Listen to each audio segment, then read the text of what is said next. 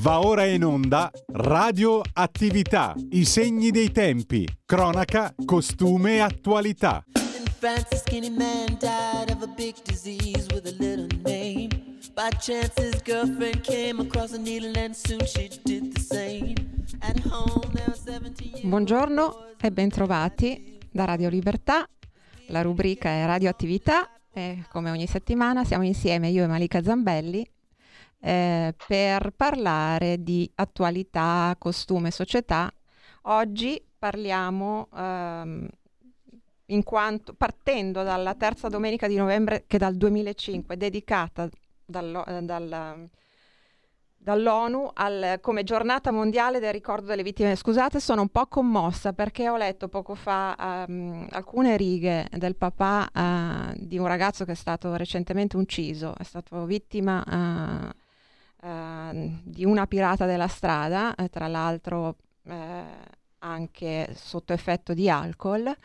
E mi sono molto commossa a leggere queste, queste righe, sono ancora un po' così quindi scusate la mia, la mia, voce un po' non fermissima, vi leggo queste due righe che lui dice. Ehm, scrive, la via giusta è studiare il problema il più possibile, perché il sentimento diventa potente solo se accompagnato da dati e decisioni.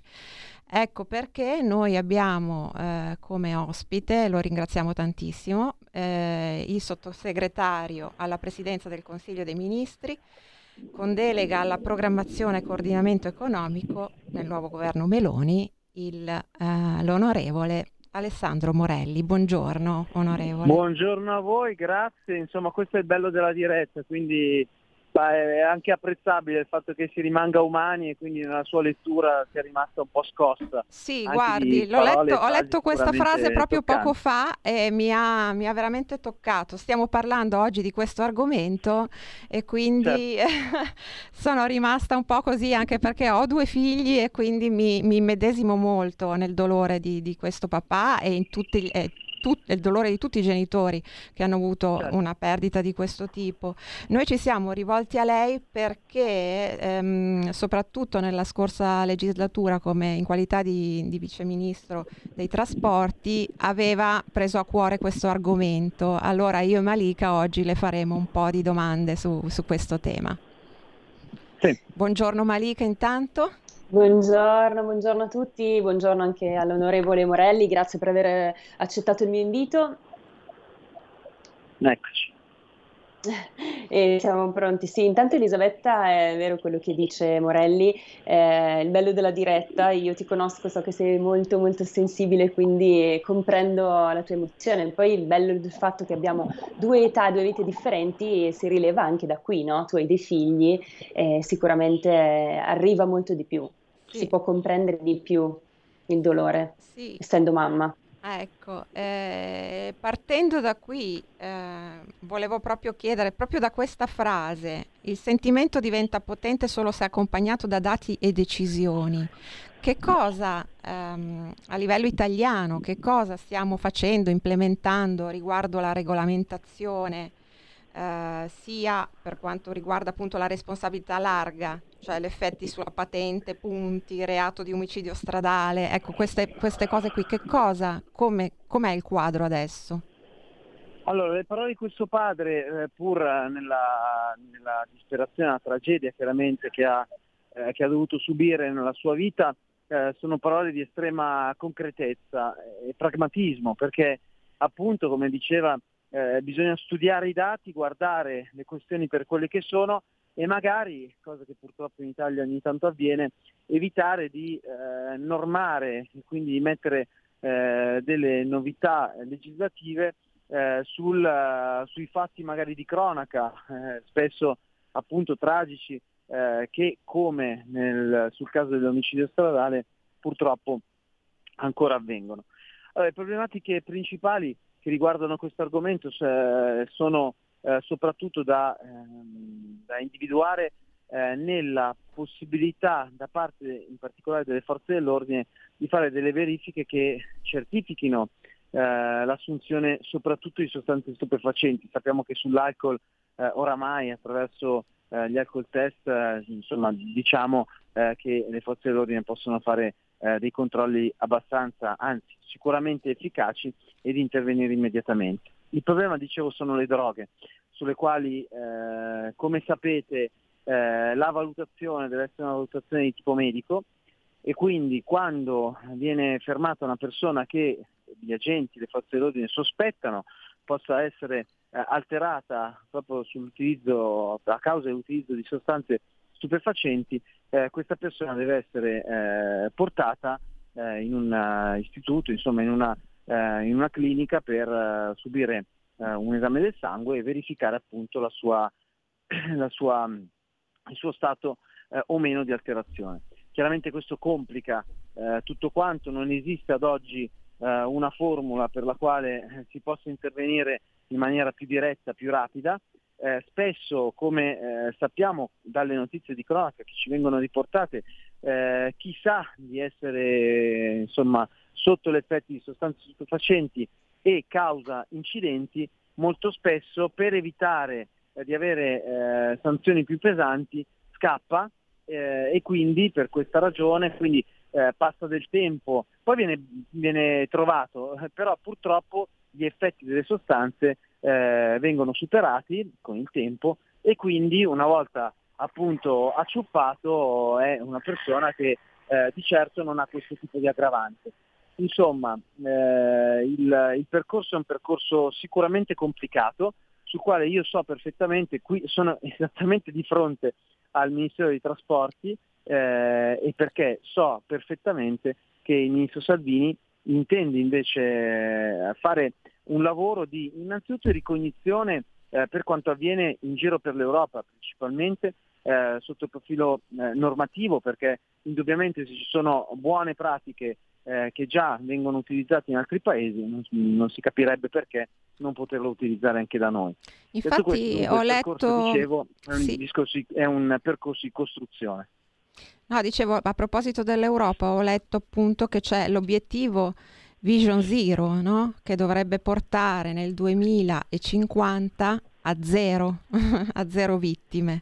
Eh, ecco, su, in, in, base a questo, eh, lei cosa, cosa, ne pensa? Cioè, su, su... Guardi, allora, è chiaro che eh, stiamo parlando eh, in generale, quindi sì. lasciando eh, un attimo di lato il tema dell'omicidio stradale, quindi di chi colpevolmente eh, lascia per strada qualcuno eh, che appunto è stato vittima di incidente o colpevolmente sotto effetto di sostanze di qualunque genere eh, causa degli incidenti o è eh, diciamo, protagonista di incidenti. Quindi lasciando stare questo, è chiaro che l'obiettivo eh, zero è un obiettivo, quindi è un mm. obiettivo però eh, sostanzialmente impossibile da raggiungere perché il tema dell'incidente, eh, che può essere un incidente dovuto a eh, problemi meccanici della vettura, eh, distrazioni di qualunque genere, quindi che esulano eh, dalla, eh, appunto anche dalla colpevolezza di, ehm, e dalla responsabilità di assunzione di sostanze, eccetera, è chiaramente impossibile da raggiungere. Purtroppo se si buca,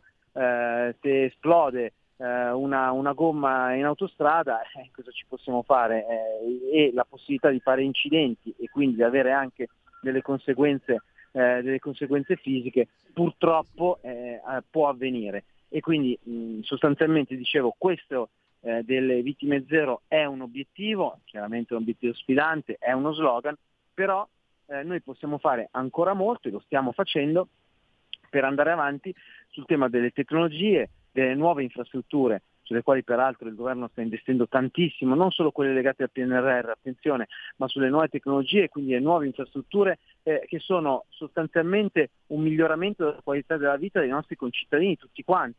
Perché se noi facciamo un'infrastruttura, una nuova statale o modernizziamo le, delle autostrade, molto semplicemente stiamo migliorando la qualità della vita dei nostri concittadini perché?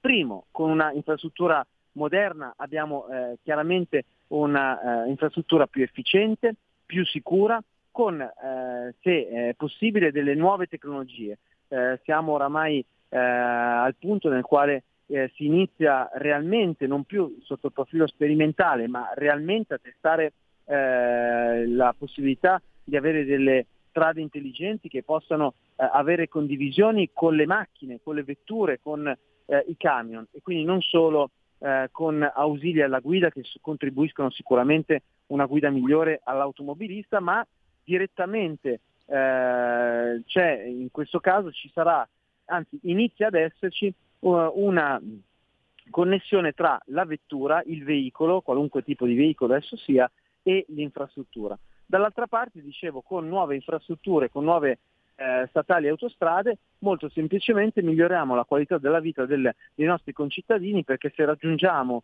il punto A e, eh, e dal punto A al punto B con eh, 10, 15, 20 minuti d'anticipo, beh, molto semplicemente possiamo utilizzare quell'anticipo eh, se, siamo, se, siamo, in famiglia eh, per le nostre passioni, per la nostra famiglia o altro.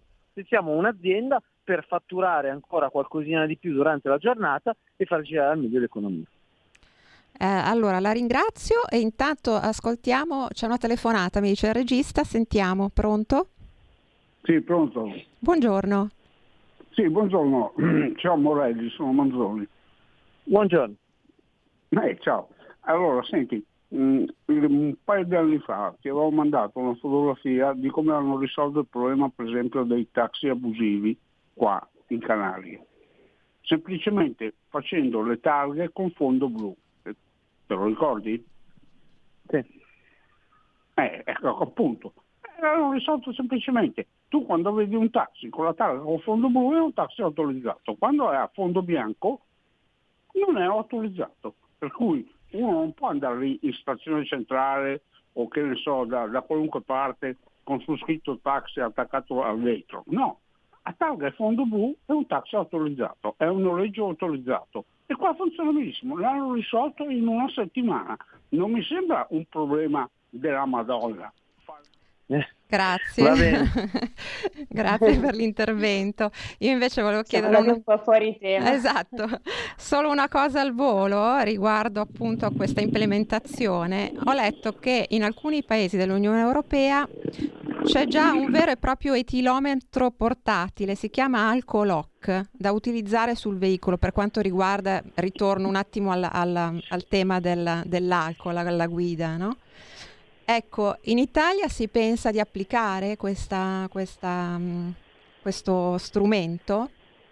No, ad oggi questa ipotesi eh, non è ancora sul tavolo, certamente ci sono eh, delle valutazioni perché come dicevo ministro Salvini eh, ha intenzione di verificare quelle che sono le, le opportunità che sono date dalle legislazioni eh, europee per approfondire quelle che potranno essere eh, delle, mh, mm, delle ulteriori eh, normative che appunto eh, vadano a eh, sem- semplificare da un lato la, il lavoro delle forze dell'ordine riguardo alla, all'individuazione di persone che sono automobilisti che sono sotto l'effetto di sostanze. Dall'altra parte però dobbiamo anche pensare che ehm, insomma, complicare la vita dell'automobilista può diventare complesso, quindi diciamo che dopo questa prima fase eh, nella quale, come tutti peraltro, nessuno nasce imparato. No, certo, eh, di ricognizione. prendendo, sì. eh, diciamo, per, per mm-hmm. rimanere in tema, il volante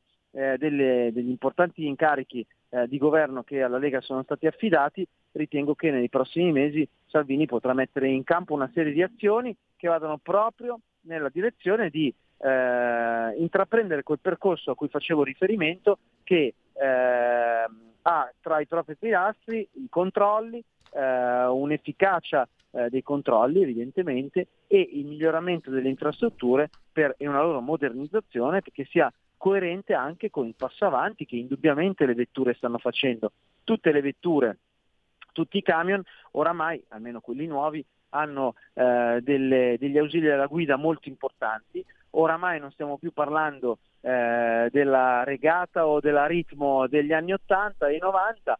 Io peraltro sono eh, pur attento e proprio perché sono attento alla sicurezza stradale eh, sono tra i propositori della, eh, nella scorsa legislatura eh, della proposta di legge che permette su determinate infrastrutture eh, moderne che in Italia ci sono eh, di poter andare a 150 all'ora in autostrada. Questo se c'è il tutor, questo se c'è l'asfalto drenante, insomma una serie di ehm, eh, iniziative che eh, sono, sarebbero coerenti con il migliorare la qualità della vita di chi frequenta eh, le autostrade e dall'altra parte evidentemente mantenere un alto livello di sicurezza. Okay. Eh, onorevole, so che non ha, non ha, molto tempo ancora da dedicarci, volevo chiederle se secondo lei in generale i controlli su strada antidroga e anti-alcol andrebbero aumentati e se in Italia andrebbe aumentata anche l'attenzione in generale alla sicurezza stradale. Guardi, allora noi abbiamo fatto, la Lega nella scorsa legislatura ha fatto un'operazione che secondo me è assolutamente valida, anche io sono padre, ho tre figli, quindi si figuri. Eh, il tema della, infatti il tema della, ehm, della possibilità di avere delle ore eh, dedicate in, eh, in, nelle scuole eh, per quanto riguarda eh, tutto quello che eh, è il tema della civica convivenza è assolutamente un tema ultra valido. In questi orari, anche con le associazioni eh, delle vittime della strada, abbiamo condiviso la possibilità di dedicare alcune di queste ore proprio alla, eh, diciamo all'approccio col quale i ragazzi devono eh, sempre più ehm, eh, avvicinarsi al, all'utilizzo dei mezzi, qualunque tipo di mezzo, perché poi chiaramente sul tema dell'omicidio stradale molto spesso parliamo di auto o eh, insomma comunque di veicoli, di grandi veicoli, ma sappiamo perfettamente, almeno per chi vive eh, nelle grandi città, come purtroppo oramai diciamo, l'anarchia con la quale eh, si gira in bicicletta, con i monopattini, eccetera, eh, infatti eccetera, volevo chiederle proprio un, questo. È un problema molto grave. sì, Dunque sì. per questa ragione eh, indubbiamente il fatto che associazioni, polizia stradale, anche polizie locali possano andare nelle scuole dedicando qualche ora eh, all'approccio, alla guida e in generale al codice della strada e agli, agli strumenti che si, si, utilizzano sulla strada, quindi dal monopattino elettrico fino al camion, beh, secondo me è una cosa validissima perché? Perché innanzitutto il tema dell'approccio alla guida è un tema culturale. Faccio, vi faccio questo esempio che chiaramente anche qua tocca un, un caso drammatico, tragico, ma che eh, è diciamo, la punta dell'iceberg, un, eh, una um, situazione plastica. Eh, purtroppo eh, alcuni mesi fa viene, eh, è vittima di un incidente stradale un ragazzo che a 13 anni su un monopattino eh, in strada eh, appunto subisce un incidente e muore. Allora qui c'è proprio un problema culturale di base. Noi dobbiamo pensare che qualunque mezzo vada su strada è un mezzo che potenzialmente può essere o pericoloso o dall'altra parte può essere vittima di incidenti che sono pericolosi. Cosa succede? Che noi sì. già oggi abbiamo una normativa che non permette ai ragazzi sotto i 14 anni di utilizzare i mezzi elettrici, dalla, eh, i monopattini elettrici. Dall'altra parte noi dobbiamo pensare che i ragazzi, molto spesso ragazzi così giovani, non hanno neanche la, le nozioni base per approcciarsi al codice della strada, la cartellonistica, la segnaletica stradale, eccetera. Dunque sì. qui appunto deve essere fatto un, eh, un grande piano eh, veramente culturale per far capire a tutti quanti, dai più piccoli ai più grandi, che chi si approccia alla strada si approccia ad un luogo che ha delle potenziali criticità, chiaramente noi eh, lo utilizziamo per lavorare, per andare nei, nei posti, nei, nei luoghi eh, dove possiamo investire il nostro tempo anche per le nostre passioni, ma è un luogo che potenzialmente può avere dei risvolti pericolosi. Purtroppo eh, ci si approccia alla strada a volte con troppa semplicità. Sì. Eh, eh, onorevole, mi permetta non solo i ragazzini di 13 anni, ma col monopattino tante persone, anche maggiorenni, insomma, non è che rispettino molto il codice della strada. Eh. Certo. Io me li ritrovo sul marciapiede, cioè sono pericolosi, Parlavo tu fai la retro e te lo ritrovi dietro non, in un attimo. E, insomma, sarebbe veramente da regolamentare anche questa cosa dei monopattini. In generale, secondo me, d'accordo? Allora, guardi Marica, noi ci abbiamo provato, purtro- purtroppo con il, governo, con il governo Draghi non ce l'abbiamo fatta per quanto avremmo voluto. Io per primo avevo fatto delle proposte da viceministro diciamo abbastanza non forti che comunque davano, delineavano alcune, alcune regole sul tema dei monopattini, penso al caschetto obbligatorio, al targhino, all'assicurazione. Sì, Purtroppo, sì, esatto. come voi esatto. sapete, il ministro non era certo un ministro eh, della nostra area politica, la restante compagine nell'ambito del Ministero era composta da un esponente di Italia Viva e da un esponente 5 Stelle che diciamo sui temi dei, dei monopattini vi assicuro sono eh, i, i, quelli eh, più assolutamente eh, eh, contrari rispetto a una normativa che non sia restrittiva, ma che sia una normativa che finalmente norma, perché oggi, come lei diceva Manica, giustamente siamo vittime tutti quanti, noi pedoni, noi automobilisti, noi anche chi va sì. Eh, con un monopattino rispettando le regole, di una sostanziale anarchia che assolutamente non è più accettabile e anche questo totale, sarà veramente oggetto di un'attenzione del ministro Salvini. Bene, benissimo. benissimo, una bella notizia questa. Senta, scusa Elisabetta, volevo chiedere un'ultima sì. cosa all'onorevole perché siamo, ormai gli abbiamo rubato anche più tempo di quello che ci aveva concesso. Esatto. E una cosa importante, è stata annunciata dal nostro direttore Giulio Cainarca, eh, ma vorrei ricordarlo anch'io, che eh, lei avrà, c'è una novità intanto all'interno del nostro palinsesto che la vedrà come protagonista. Ci dice brevemente di cosa si tratta, lo ricordiamo ai nostri ascoltatori.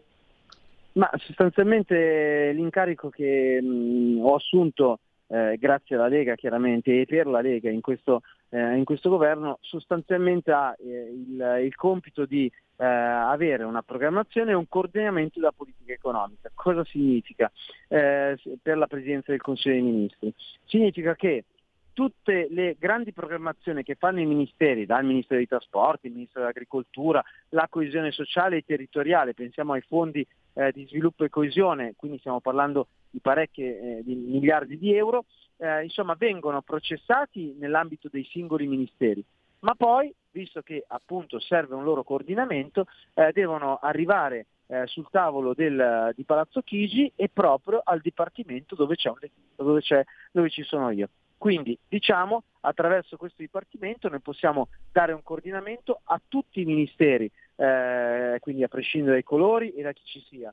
Questa è una cosa eh, che eh, chiaramente ci permette eh, di avere una visione complessiva che proprio sia coerente con la, quella programmazione che la Lega innanzitutto ha eh, deciso di ehm, inserire nell'ambito del proprio programma elettorale, ma che sia coerente chiaramente con il programma di centrodestra che, eh, come sappiamo, eh, si è presentato alle elezioni con delle proposte, ha eh, finalmente vinto delle elezioni democraticamente e quindi il nostro compito è mettere a terra quello che nel programma elettorale abbiamo promesso agli italiani.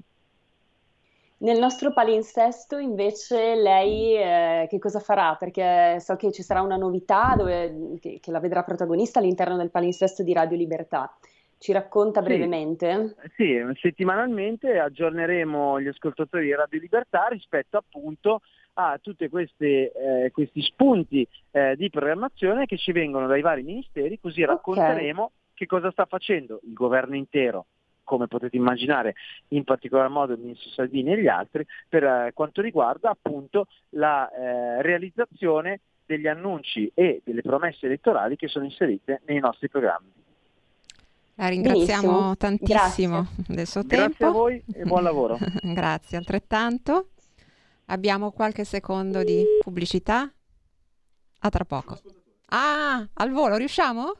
Ok, pronto? pronto? Ciao Malika, ciao Elisabetta, volevo salutare anche l'onorevole Morelli, sono Vito di Matera, non vedente. Ciao Vito, ciao, come stai? Buongiorno Vito. Eh, niente, volevo intervenire proprio sulla questione della mobilità. Voi immaginate che noi non vedenti abbiamo qualche pericolo in più, proprio a riguardo mm. dei monopattini, ma anche delle auto elettriche.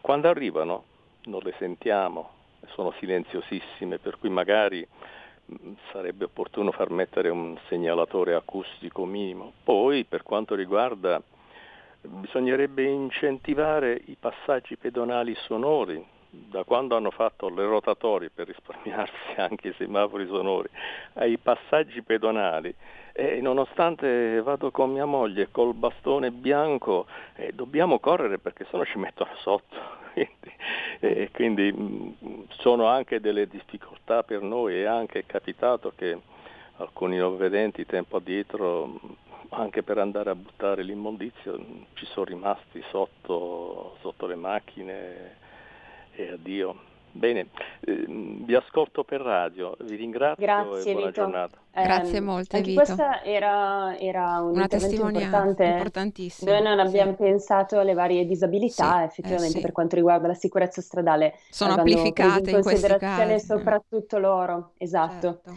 Andiamo in pubblicità. A tra poco. tra poco.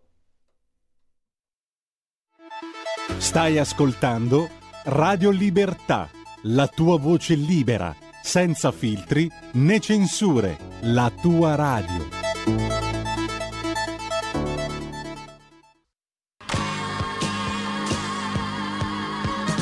Davide Volpin un'ora in diretta nel passato per non dimenticare i grandi artisti e la loro grande musica ogni sabato dalle 17 alle 18 spazio pomeriggio su Radio Libertà.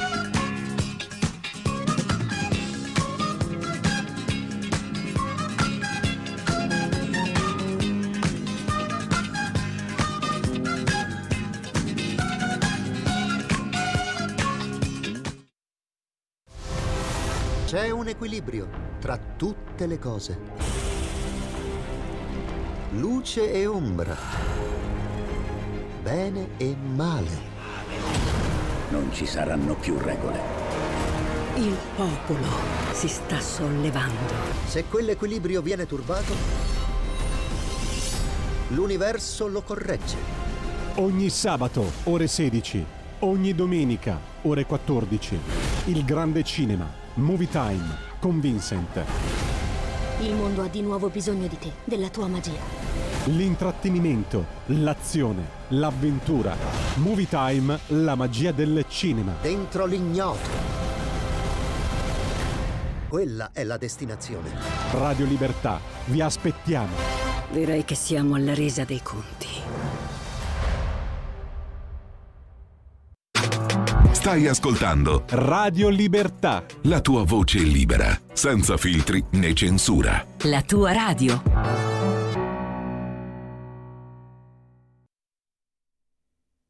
Eccoci in onda di nuovo, buongiorno a tutti di nuovo e buongiorno e benvenuto al nostro, dico nostro perché è spesso con noi per fortuna, dottor Vincenzo D'Amato, dottore in, ps- in psicologia e oggi andiamo a trattare sempre proseguendo su questo argomento, un'altra, un'altra questione difficile perché parliamo di alcol alla guida, droghe alla guida, con uh, tutta la conseguenza di incidenti dai più piccoli ai più gravi fino ad arrivare mortali in alcuni casi.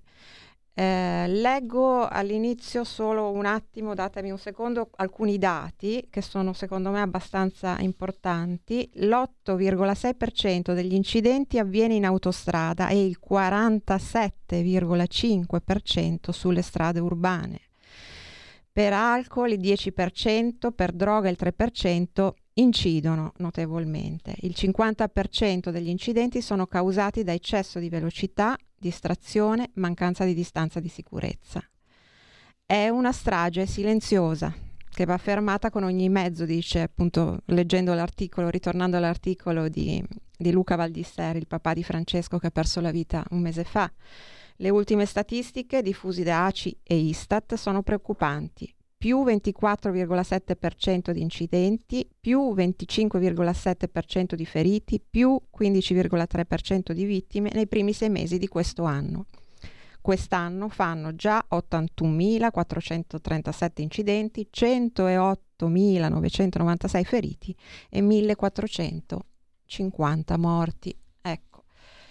Partendo da qua, diciamo che abbiamo prima parlato con l'onorevole Morelli di una responsabilità larga, oggettiva. Adesso con il dottor D'Amato parliamo invece della responsabilità soggettiva, cioè del conducente, di chi è alla guida e di come bisogna essere idonei alla guida, perché questo sì. è un aspetto importantissimo. Eh, Elisabetta, magari introduciamo anche eh, i due sì. omicidi stradali che sono avvenuti esatto. di recente, dai quali noi abbiamo preso spunto proprio per questa puntata che sono l'omicidio di Miriam Ciobanu, 22enne, una studentessa che è stata uccisa la notte di Halloween, travolta da un'auto in velocità, e poi quella del diciottenne Francesco Valdisserri, anche lui ucciso da una ragazza altrettanto giovane, che era alla guida sotto eh, in stato di ebbrezza, sì. sotto effetto di alcol e anche di droga, tra l'altro. Ecco. E partiamo Elisabetta dal primo omicidio, che è quello di Miriam Ciobano, dicevo è stata travolta da un'auto la notte di Halloween e alla guida di quest'auto c'era un ragazzo altrettanto giovane, Alessandro Giovanardi, che si trovava anche lui, appunto come dicevamo, sotto l'effetto di droga e di alcol. Quella notte Miriam eh, aveva litigato con il suo fidanzato, quindi ha deciso di ritornarsene a casa a piedi e eh, alle 4.30 que- della mattina eh, è stata travolta dall'auto di Alessandro Giovanardi mentre stava camminando al buio lungo la provinciale che attraversa Paderno del Grappa nel Trevigiano. Eh, Alessandro Giovanardi è stato arrestato per omicidio stradale aggravato e eh, però può già uscire, nel senso che lui con un permesso speciale può andare a lavoro durante il giorno, la sera invece eh, deve stare a casa tra le 19.30 e le 5.30 del mattino e diciamo che il padre di Miriam non ha preso molto bene questa decisione del giudice e ha eh, dichiarato al ragazzo che ha ucciso Miriam è già stata ridata la libertà, può fare una vita normale. Io sono stato all'obitorio oggi a vedere mia figlia e lui invece se la spassa. Non ce l'ho con nessuno, mi chiedo solo se per caso quel giudice abbia una figlia.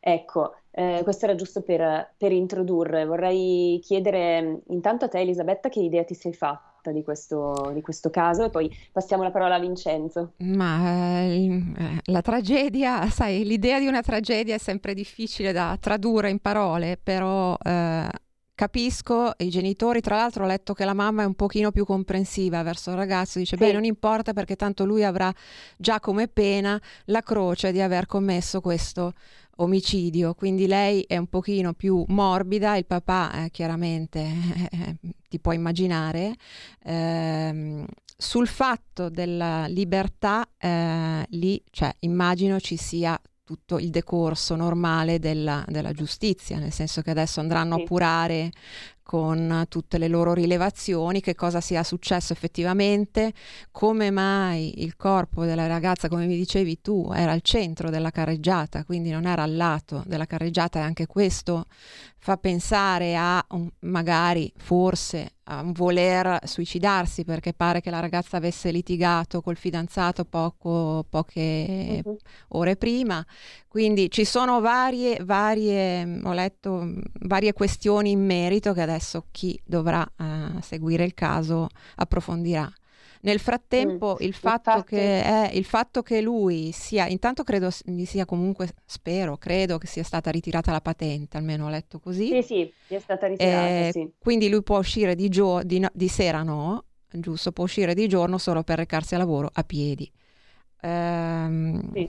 Non lo so, chiedo aiuto a Vincenzo perché è veramente eh, difficile. Eh, sì, volevo prima leggere le parole di sì. Alessandro Giovanardi così per onestà intellettuale eh, leggiamo questa vicenda sì. da un punto di vista e anche dall'altro. Sì. Che Alessandro Giovanardi appunto è il giovane che ha investito Miriam lui ha dichiarato durante l'interrogatorio non ho assunto droghe quella sera, lo avevo fatto nei giorni precedenti. Questo può essere anche plausibile perché sappiamo che le droghe rimangono in circolo nel sangue per giorni, però vabbè comunque... Però era anche la notte di Halloween, eh? quindi, esatto. quindi, non so. Sì, sì. Mm.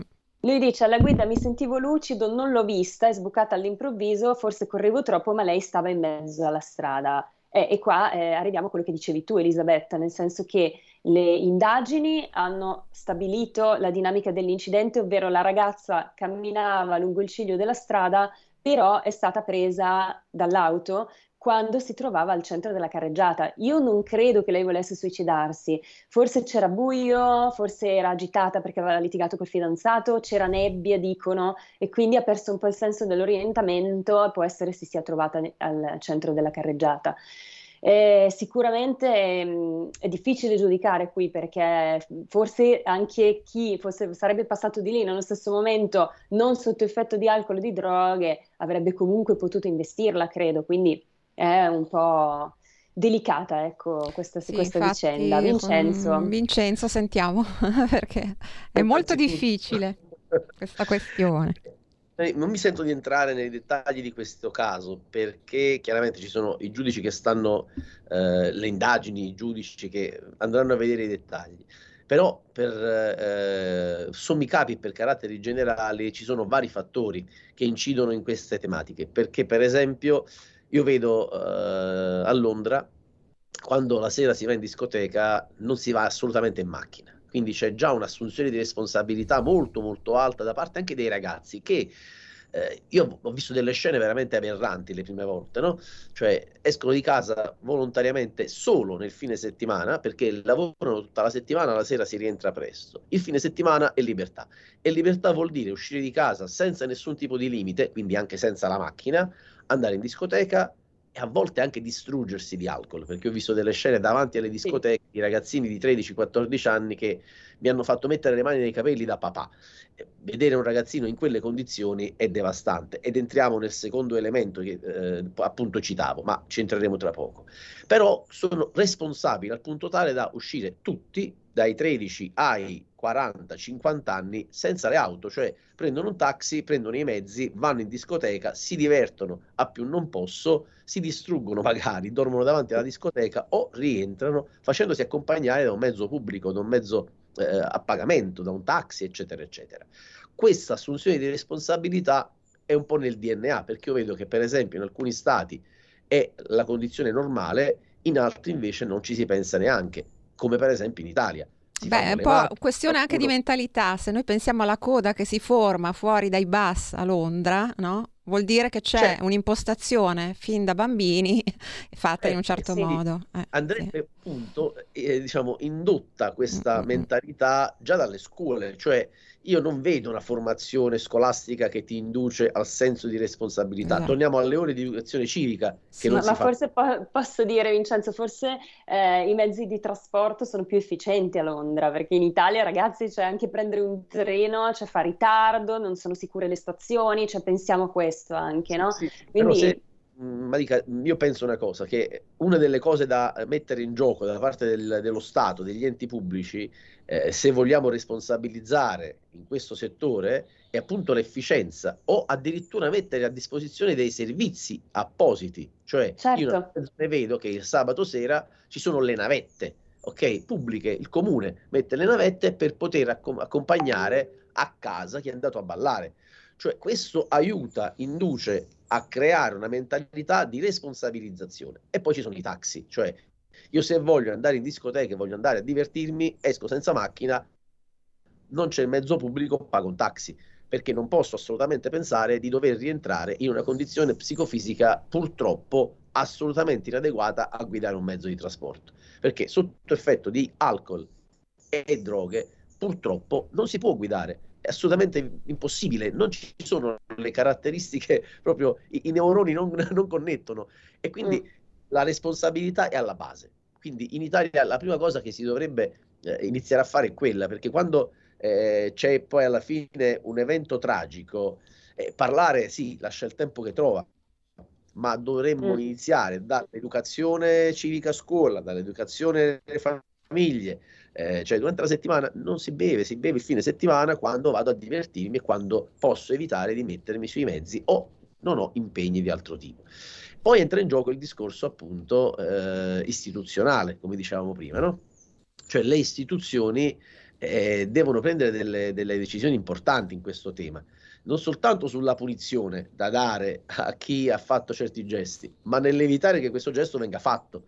Perché se eh, innesco dei meccanismi a priori eh, per evitare che questo accada, non ho neanche bisogno di punire perché non ci si arriva. Cioè, ripeto, in alcuni paesi eh, quando si, ci si va a divertire la macchina resta a casa, quindi non esiste questo problema, ne esistono magari altri, eh, cioè questo non vuol dire che non ci sono problemi. Però questo problema, quello dei mezzi di trasporto, della guida in stato di ebbrezza o sotto effetto di droghe, eh, non c'è. E quindi dovremmo lavorare, secondo me, eh, da genitori, da eh, istituzioni, perché le istituzioni hanno il loro, il loro ruolo, i loro, i loro compiti, su questi fattori per evitare che accada, sulla prevenzione più che sulla sì. risoluzione o sulla condanna. Ecco, hai detto, hai detto, il tuo parere e ora arriviamo invece al tuo argomento che chiaramente è il lato psicologico. Eh, si dice che l'uso di droghe, di sostanze è in aumento tra i giovani, soprattutto negli ultimi anni, e soprattutto a seguito dei vari lockdown, cioè durante i lockdown l'uso di, di sostanze stupefacenti e di alcol è aumentato non so se esponenzialmente, ma mi viene da dire così, credo di sì, comunque è aumentato molto. Perché? Purtroppo sì, perché partiamo, parliamo a questo punto di quelle che sono le dipendenze, cioè cosa c'è dietro la dipendenza. La dipendenza non è soltanto l'assunzione di una sostanza o eh, di, di, di, di, alcol, la dipendenza è un qualcosa che va a compensare una carenza o un evento traumatico. Quindi qui Quindi, parliamo di idoneità, no? Eh, torniamo all'argomento idoneità. Certo, certo. Mm. Nel momento in cui mh, sono stato rinchiuso in casa, sono stati fatti tantissimi esperimenti in, in America già negli anni passati sulle scimmie. La uh, reclusione di gruppi di scimmie ha generato delle conseguenze e gli esperimenti erano divisi in due parti. Il primo, quello di rinchiudere scimmie singolarmente, quindi una scimmia in una gabbia rinchiusa per un periodo. Quell'altra, invece, parte dell'esperimento prevedeva rinchiudere piccoli gruppi di scimmie in gabbie per alcuni periodi. L'effetto che è venuto fuori è stato devastante in entrambi i casi, perché nel primo caso le scimmie singole sono uscite fuori dall'esperimento con un'aggressività tale da iniziare a cambiare totalmente la loro risposta agli stimoli e quindi ad avere un, un effetto di, di, di, rabbia, aggressione, eh, prontezza alla, alla, risposta degli stimoli eh, negativi eh, straordinaria. Dall'altra parte una grande disponibilità o disposizione alla manipolazione, cioè qualsiasi cosa, quando erano in gruppo invece, usciti da questo esperimento, qualsiasi cosa gli si portava avanti come stimolo erano in risposta a quello stimolo in maniera positiva. Il che vuol dire che si erano create delle carenze comunque, perché non c'era più la normalità nelle risposte, ma erano alterate entrambe. E quindi durante il periodo del lockdown, cosa che si è creato? Da una parte si è creata la mancanza di rapporto sociale, quindi una grande carenza, una carenza che poi viene compensata. Come? La compenso con il cibo, perché il cibo è una dipendenza.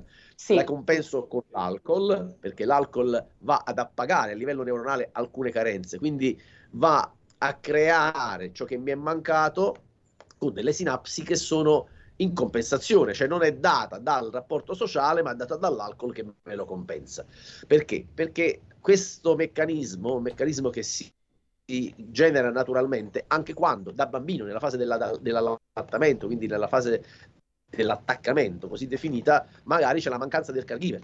La mia mamma non mi allatta, questa mancanza crea un vuoto che nel tempo vado a compensare. Lo compenso con il cibo perché esistono 12 tipologie di fame emotiva e quindi il cibo va a creare la compensazione per varie motivazioni. Quindi cibo, alcol, droghe non fanno altro che modificare i miei meccanismi neurofisiologici in compensazione di una carenza o di un trauma. E quindi sempre di più in una società che corre, perché siamo sempre più presi da quello che praticamente c'è intorno a noi e non siamo concentrati su noi stessi, sugli affetti, sulla famiglia, eh, su quello che è la fase naturale di convivenza con gli altri, queste carenze diventano sempre di più. Quindi figli che nel tempo eh, si drogano, purtroppo è così, stanno aumentando tantissimo, eh, i, i dati lo dicono, sul consumo di droga, sul consumo di alcol e sul consumo di cibo spazzatura. Il cibo spazzatura, e qui chiudo, mi fermo, il cibo spazzatura contenendo una serie di eh, sostanze, per esempio lo zucchero che al palato eh, crea una, un assopimento di quella necessità neurofisiologica, va a compensare, quindi si mangia molto di più cibo spazzatura, dolci, fritture, eccetera, eccetera. E in America i dati sono devastanti, in America più che in altri paesi sono devastanti proprio sul discorso del cibo, perché l'obesità è diventata una delle patologie più importanti che crea più morti e più disastri dal punto di vista eh, dei danni eh, al corpo eh, che in altri paesi proprio perché in America si corre molto di più, magari negli Stati Uniti c'è questa corsa al, al business, all'accaparramento, alla, al eh guadagno, sì. eccetera, e meno attenzione, accortezza alla famiglia, ai rapporti e al dare quei sentimenti, quelle sensazioni che possono creare quella naturale, eh, diciamo, pienezza nel, nel, nel, nella fase della crescita, nella fase del, uh, dell'evoluzione dell'essere umano, che ovviamente evitano quelle carenze e quindi evitano quelle conseguenze. Il nostro Federico alla regia ci dice che abbiamo C'è una, una telefonata. Una chiamata, sì. Prendiamola. Pronto? pronto? Sì, pronto, buongiorno. Sono ascoltatore di Torino, sono del Monferrato. sono Luciano. Buongiorno. Luciano. Eh, salve, sì. Eh, volevo dire che non volevo contraddire questo signore qui, ma per me c'è stato un mutamento antropologico, perché io ho un cugino a Londra e non è così. E poi anche in America in realtà ci sono delle scuole molto severe. E per non parlare anche della zona germanica che c'è in Italia, io sono andato sempre in vacanza a Merano, a, Valle, a Linz, Valle San Candido, lì c'è una città, non ho mai trovato un armadio o un lavandino nei, nei boschi, cosa che qui in Italia... Il problema è che queste grandi aree metropolitane, con lo sviluppo del dopoguerra, c'è stato un enorme flusso dal sud e io penso che l'inciviltà che soffriamo in Italia è dovuta alla sottocultura che c'è nel Mediterraneo, anche in Spagna ci sono stati problemi, anche in Grecia. Basta sentire, ho letto il fatto di una povera ragazza milanese, una certa Marzia Cappelluti, che è andata a Salerno e è stata fatta a pezzi. Ma, eh, nel 1943 siamo sbarcati a Salerno, ma purtroppo non siamo riusciti a risolvere questi problemi. Cioè, il malcostume deriva dal sud in Italia. Ecco qual è il problema. Vabbè, questo è un punto di vista che non mi trovo d'accordo, però non so eh, se, se, volete dare una risposta voi a Luciano e continuiamo poi sul nostro argomento. Siamo andati fuori Posso tema. dire che fondamentalmente sono di Salerno, quindi eh, la, la, città di Salerno la vivo benissimo e ho visto a Milano eh, una violenza carnale in stazione senza l'intervento sì, della esatto. polizia, eh, qualcosa di eh, aberrante e queste cose a Salerno non le ho mai viste. Salerno è una piccola cittadina, è una bomboniera ultimamente perché chiaramente è stata curata all'ennesima potenza, vuoi per interessi politici, vuoi per altro, ma non questo è l'argomento, e in questo momento a Salerno casi del genere non ce ne sono. Per esempio nel discorso discoteche a Salerno ci si muove a piedi, quindi non c'è bisogno di muoversi molto in auto. Cioè mh, non dipende dal sud, dal nord, eccetera. L'Italia in generale a livello culturale avrebbe delle cose da mettere a posto. Perché? Perché, ripeto, bisognerebbe tornare all'educazione civica e fare in modo di innescare certi meccanismi. Ma poi è una, co- una, cosa che, che si nota, no? che si nota continuamente, non so se, eh, non credo solo io, ci si accorge che su strada è come se si annullasse l'etica normale di comportamento eh, non so, basta stare fermi al semaforo un mezzo secondo di più, tutti suonano il clacson, parolacce, cioè c'è proprio come un liberarsi da tutti i freni che normalmente abbiamo nel comportarsi con, con le altre persone. Quindi è una cosa che già qua fa pensare, no? Allora, su questo c'è un argomento bellissimo che abbiamo anche più volte visto, però che può tornare in gioco, eh, che già eh, Gustave Le Bon nel 1800 trattava in psicologia delle folle. Cioè l'essere umano, e questo in generale in tutto il mondo, non è una questione di nord, sud eh, o nazioni varie, quando è da solo mette in gioco il meglio di sé, cioè in, nel rapporto, nella relazione a due, per esempio, l'essere umano cerca di dare il meglio, di, di, apparire per il meglio di sé, per quelle che sono le sue caratteristiche migliori. Quando entra in gioco il gruppo, quindi si è insieme in discoteca, il gruppo di, di, dei pari in macchina si sta rientrando, eccetera. Allora a quel punto entra in gioco la parte peggiore che è innata nell'essere umano, perché ogni essere umano ha quella parte antica, quella parte legata all'aggressività, quella parte legata alla reazione, meccanismo stimolo-risposta appunto del pericolo, che mette in gioco perché? Perché nel gruppo perde la responsabilità personale. Esempio, c'è una, un, uno sciopero e vedi persone per bene che da sole non avrebbero fatto del male a una mosca che spaccano vetrine, incendiano macchine e lì non le riconosci, ma l'ha fatto quella persona, è possibile? Sì, perché in quel caso non è lui a metterci la faccia. Ma il cioè, branco. Si sì, sì. dell'individualità e tira fuori il peggio di sé. Sì. E quindi in gruppo l'essere umano purtroppo reagisce in due maniere. La prima in maniera aggressiva, in maniera eh, sfrontata, eliminando qualsiasi freno, e la seconda è quella di diventare fondamentalmente eh, molto più manipolabile perché è molto semplice influenzare le folle che è molto più semplice influenzare le folle che influenzare o manipolare un singolo che ragiona con la sua mente e mette in gioco dei meccanismi che purtroppo eh, cognitivi che poi non mette in gioco quando è con gli altri. Segue il gruppo, segue la folla, si dice sempre no, sono come le pecore perché le pecore si muovono in gregge e gli esseri umani sono un po' così. Quando sono in gruppo i meccanismi di risposta sono totalmente diversi. E quindi se sono in discoteca con gli amici, magari da solo non farei mai eh, una cosa negativa perché la responsabilità c'è, la metto in gioco costantemente. Quando si è in gruppo e si è con gli altri, si, come appunto dicevi, eh, si eliminano i freni e si mettono in gioco quei meccanismi di, di, di, di sfogo che magari da soli non, non utilizzeremo mai. Abbiamo, sì. mi Però... dicono, due ah, chiamate addirittura. Due, due. telefonate. sì. Wow. Pronto? Pronto? Sì, pronto, buongiorno. Buongiorno. Sono Alessandro da Bologna. Buongiorno. Prego Buongiorno. Alessandro. Complimenti per l'argomento molto interessante. Grazie. Eh, Grazie. Volevo dire che secondo me, ehm, come posso dire, c'è un elemento culturale da modificare. Ascoltavo l'altro giorno una trasmissione in cui un economista eh, su un'altra piattaforma, eh, non era questa radio, eh, magnificava il fatto di lavorare sempre e di far aumentare eh, il fatturato a dismisura. E, ehm, e, quindi, e quindi, insomma, secondo lui, lavorare ed essere schiavi del lavoro e non invece persone realizzate attraverso il lavoro era una cosa meravigliosa. Credo che questo poi, il fatto di annullarsi e lavorare solo, possa portare ad una serie di disastri nella propria vita interpersonale, nelle relazioni che non sono professionali. Eh, per cui credo che una nuova etica del lavoro e della vita eh, credo debba essere eh, impostata da noi per arrivare poi ad altri risultati. Vorrei se, se, sapere Giusto. cosa ne pensate. Grazie.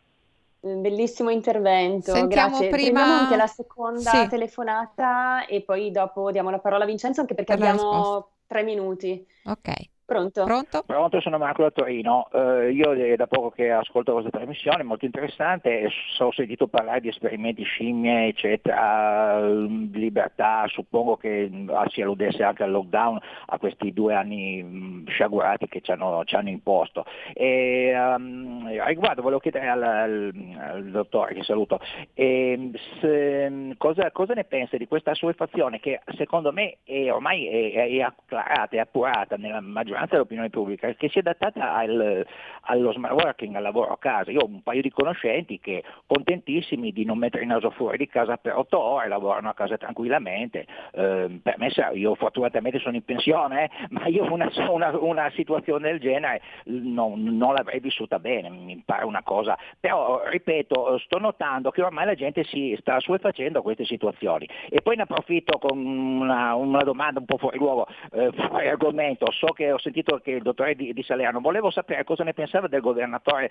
della sua città. Eh, dal momento in cui vedo che la Lega, pur non essendo mai stata contro i meridionali, assolutamente, anzi in, ultimi, in questi ultimi periodi c'è stata una svolta nazionalista che peraltro io non è che condivida molto, comunque c'è un, un idem sentire nazionale, vedo che non perde occasione per, per, per fare battute sul nord, eh, su, su, su, contro l'autonomia eccetera. Eh, è un personaggio tra parentesi simpaticissimo, io lo vedrei molto bene a Zelig, eh, per carità, però mi pare che dal punto di vista politico mh, butti un po' benzina sul fuoco.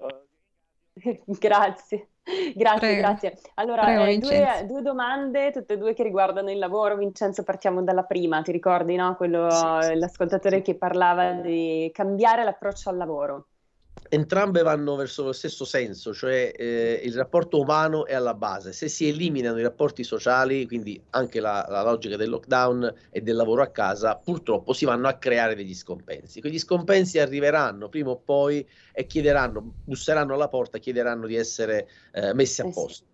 E quindi è uno dei problemi principali che genera questa problematica, quindi l'assunzione di sostanze, di cibo e di compensazioni varie. Parliamo di ah, diciamo, dipendenza e compensazioni, perché qui è un mondo, possiamo farne 20 puntate su questo, farci 20 puntate su questo tema, dipendenze da apparecchiature elettroniche, dipendenze da slot machine, giochi d'azzardo, eccetera, eccetera, che aumentano sempre di più. Quindi il lavoro va fatto alla base, sulla prevenzione e sul modificare lo- il sistema lavoro e rapporti sociali e soprattutto nella parte dell'educazione.